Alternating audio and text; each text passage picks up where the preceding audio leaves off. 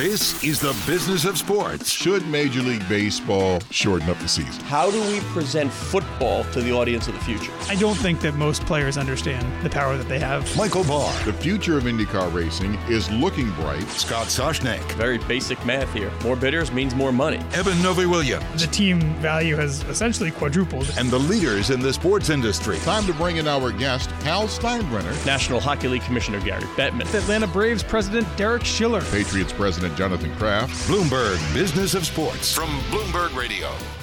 Hello, I'm Scott Soshnick. I'm Eben Novy-Williams. and I'm Michael Barr, and this is the Bloomberg Business of Sports podcast where We I thought you would jump in because we're in a brand new, new podcast studio. Exact new studio, and still he doesn't participate.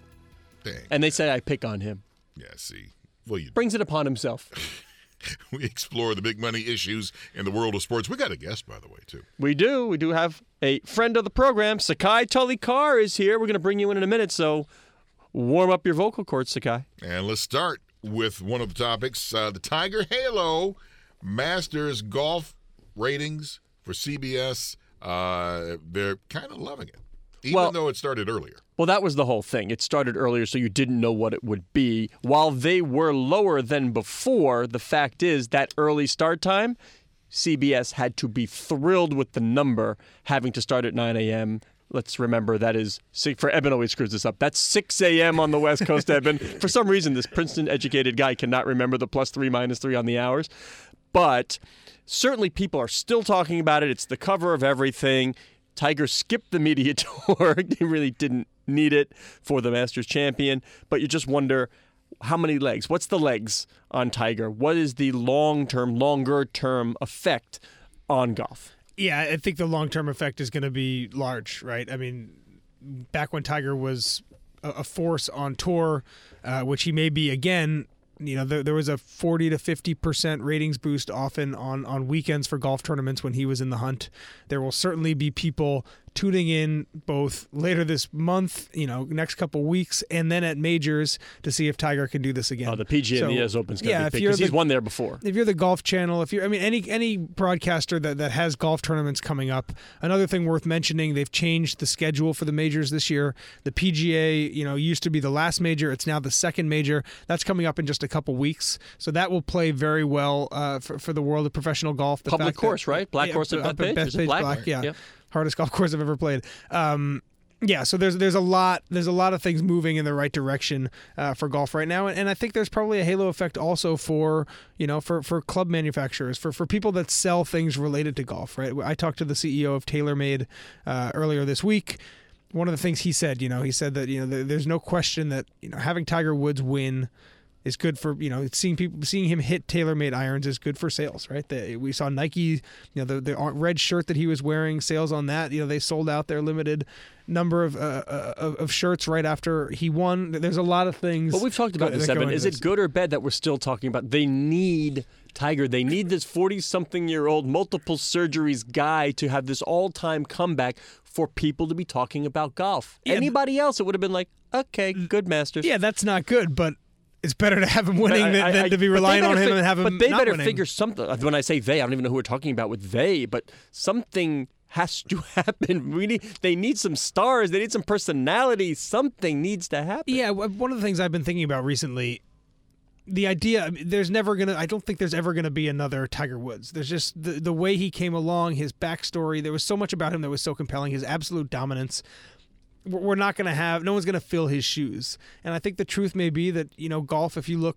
10 years from now, right, when Tiger is no longer, uh, I would expect, no longer winning majors, who knows? Um, I, think you're just going to have to, it's going to be a different landscape. It's But I did like what he said when somebody said, "What's been the effect of Tiger?" And he said, "Well, even Phil is working out." Talking about Mickelson. At least that when you see these guys, though, gone are the days where they're just like you know little skinny guys. Th- These guys are big time trained athletes. Moving forward, I think maybe you'll see some things you haven't seen before as equipment gets better, as these guys get bigger, stronger. Maybe you'll see guys driving the green par four. I, I don't know, but something to capture the imagine. And of course, always betting.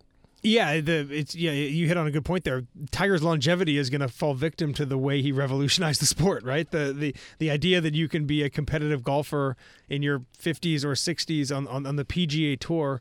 Uh, it wasn't a crazy idea, I don't think, a, a couple decades ago. But now, because of how physical the game is, largely because Tiger made it that way, um, you do you do certainly wonder if if if his you know the the long term you know the future tale of his career is going to be a little steeper than it might have been for for stars who who played 20 years ago. One thing you're going to see also are more one-on-one matches like the Tiger Woods Phil Mickelson. Absolutely, that's sure. going to happen. His next one's going to be big dollars. Whatever Tiger does next, people are going to want to see it. Let's talk about Zion Williamson, former Duke player, told the NBA, "Hey, I'm in." Who's surprised? yeah, I thought he was going to stay four years like Grant Hill and Christian Laettner. I really did. Tough, lo- tough loss for Yeah. Duke. So hey, let's bring in our pal of the program here, Sakai Tully Tolikar. Sakai, come on in here. Now uh, let's see. Eben is our young buck. You are currently a junior at Cambridge Rindge and Latin. Yeah.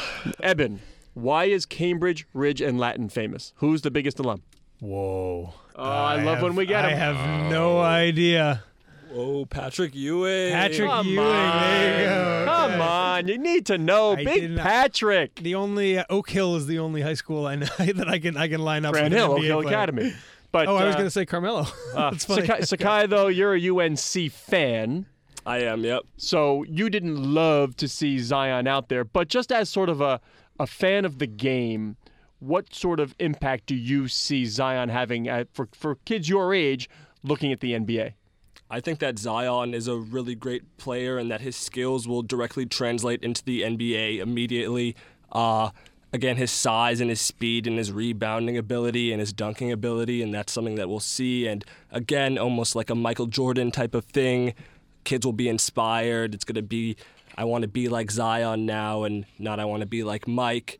Uh, so it's just another idol for younger But, you, basketball but your friends are watching basketball, or in part because of Zion. They'll watch a game because he's participating. Yeah, exactly. He brings an energy aspect. The way he plays is incredibly fun to watch, and that has brought a lot of people into college basketball specifically as a sport. That's you know what, and that's the kind of perspective that we need. We're too old here. We are. We're too old. So I mean, this is good to have somebody. You know, how how old are you? 16. 16. All right, so 16 year olds good. I, I mean, who gets the 16 year? You, you have your son, you know, Barr, but you know, it's good to get that kind of perspective. I want to ask another question. Uh, will you now, if Zion Williamson says, "Hey, I'm endorsing this product. I'm endorsing this shoe," would you go out and buy it? Personally, I wouldn't. Again, I'm a North Carolina fan, so anything that Zion wants me to buy, I'm not going to buy. Uh, but I'm sure that there will be people that will go out, just like when LeBron advertises his new shoes and gear, and they'll go to the Nike store, whatever Zion or whoever Zion ends up signing with, and they will get those shoes or products. See, I'm back from the day when the basketball had laces on it. That's how bad I am. You're back. You're back in the day of the canvas sneaker and the peach basket, Those- buddy. Those Chuck Taylors, baby. I, I remember when uh, James Naismith asked you to come on over and shoot some hoop. come on, no, but but seriously, Zion is he's so he's a transformative figure. Eh, You know, as soon as the team gets the number one pick, you're going to see the season ticket sales rise. You can't wait for those jerseys to go on sale. There will be immediate enthusiasm around whichever team. And imagine, if we can for a moment, because we brought up Patrick Ewing. See how we're going to segue here. The number one pick, the frozen envelope lottery. Can you imagine if Zion Williamson ends up at Madison mm. Square Garden with the New oh York Oh, Knicks? A ready made star, as Patrick Ewing was because he stayed four years. You don't need to do that anymore. A ready made star after year one, a la Carmelo Anthony, showing up in Gotham City.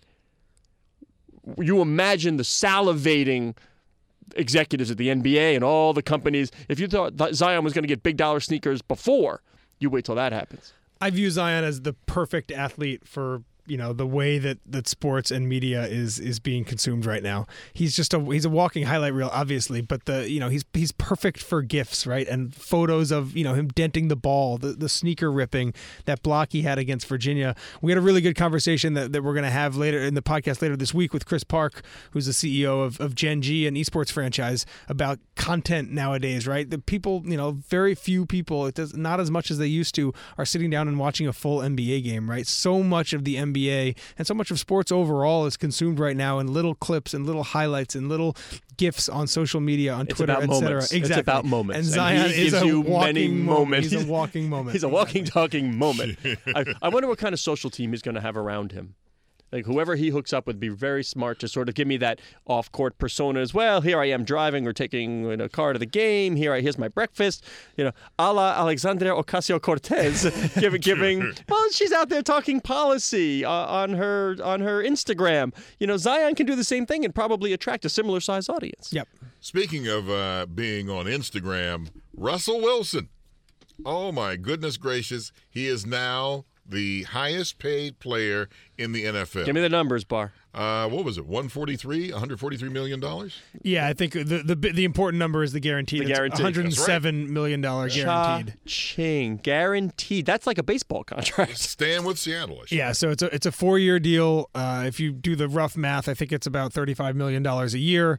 Uh, if he stays for the four years, uh, that eclipses Aaron Rodgers as the highest you know per year contract, highest paid player in the NFL.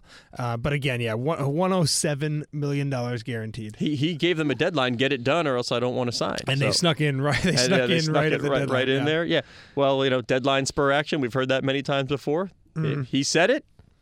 He got paid. Wilson was the second highest paid player when he signed his previous contract uh, in 2015, and then I believe 10 more athletes got, started getting paid more than him. So he went from from second highest paid to 12th highest paid, back up to number one. You, you need a quarterback. I know that much.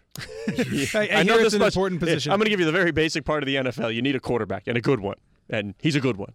Speaking of quarterbacks, and I know we're a little off subject here, but Eli Manning has finally realized, you know what? I think I'm on the downslope of the career, and he's thinking, well, they'll probably draft a quarterback in the upcoming NFL draft. You think he's just realizing that now? you, think, you don't think he's had a you, you, you, see, you did see the game by game of last season. I, game by game, he was like, "Oh boy, this is coming to an end," or "Trade me, get me to a contender, something." But the the Giants are are not in for another season like last season with Eli Manning at the quarterback.